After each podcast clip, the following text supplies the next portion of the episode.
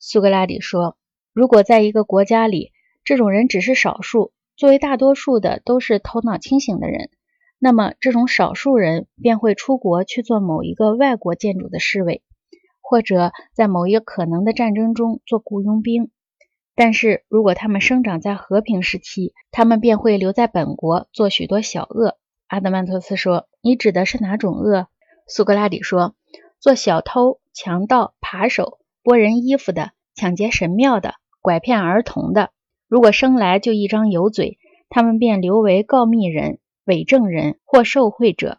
阿德曼托斯说：“你说的这些是小恶，我想是有条件的，是因为这种人人数还少。”苏格拉底说：“是的，因为小恶是和大恶相比较的小。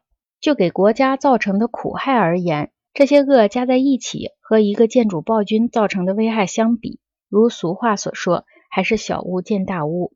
然而，一旦这种人及其追随者在一个国家里人数多得可观，并且自己意识到自己的力量时，他们在利用上民众的愚昧，便会将自己的同伙之一，一个自己心灵里有最强大暴君的人扶上建主暴君的宝座。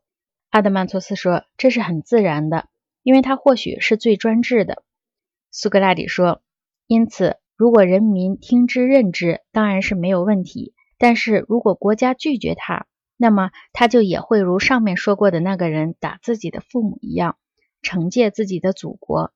如果他能做得到的话，把新的密友拉来置于自己的统治之下，把从前亲爱的母国，如克里特人所称呼的或祖国，置于自己的奴役之下，而这大概也就是这种人欲望的目的。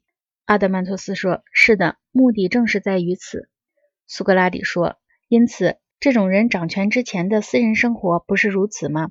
他们起初和一些随时准备为之帮闲的阿谀逢迎之徒为伍，而如果他们自己有求于人的话，他们也会逢迎拍马，低三下四地表白自己的友谊。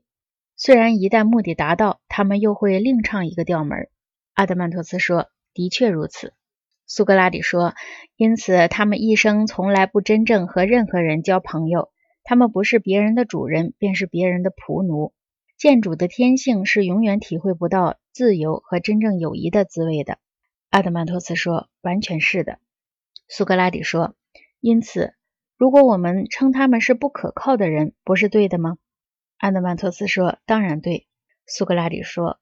如果说我们前面一致同意的关于正义的定义是对的，那么我们关于不正义的描述就是不能再正确的了。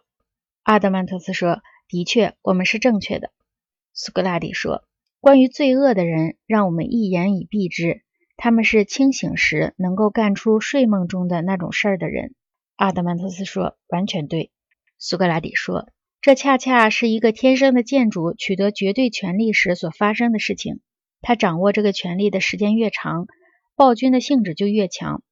格劳孔这时候插上来说：“这是必然的。”苏格拉底说：“现在不是可以看出来了吗？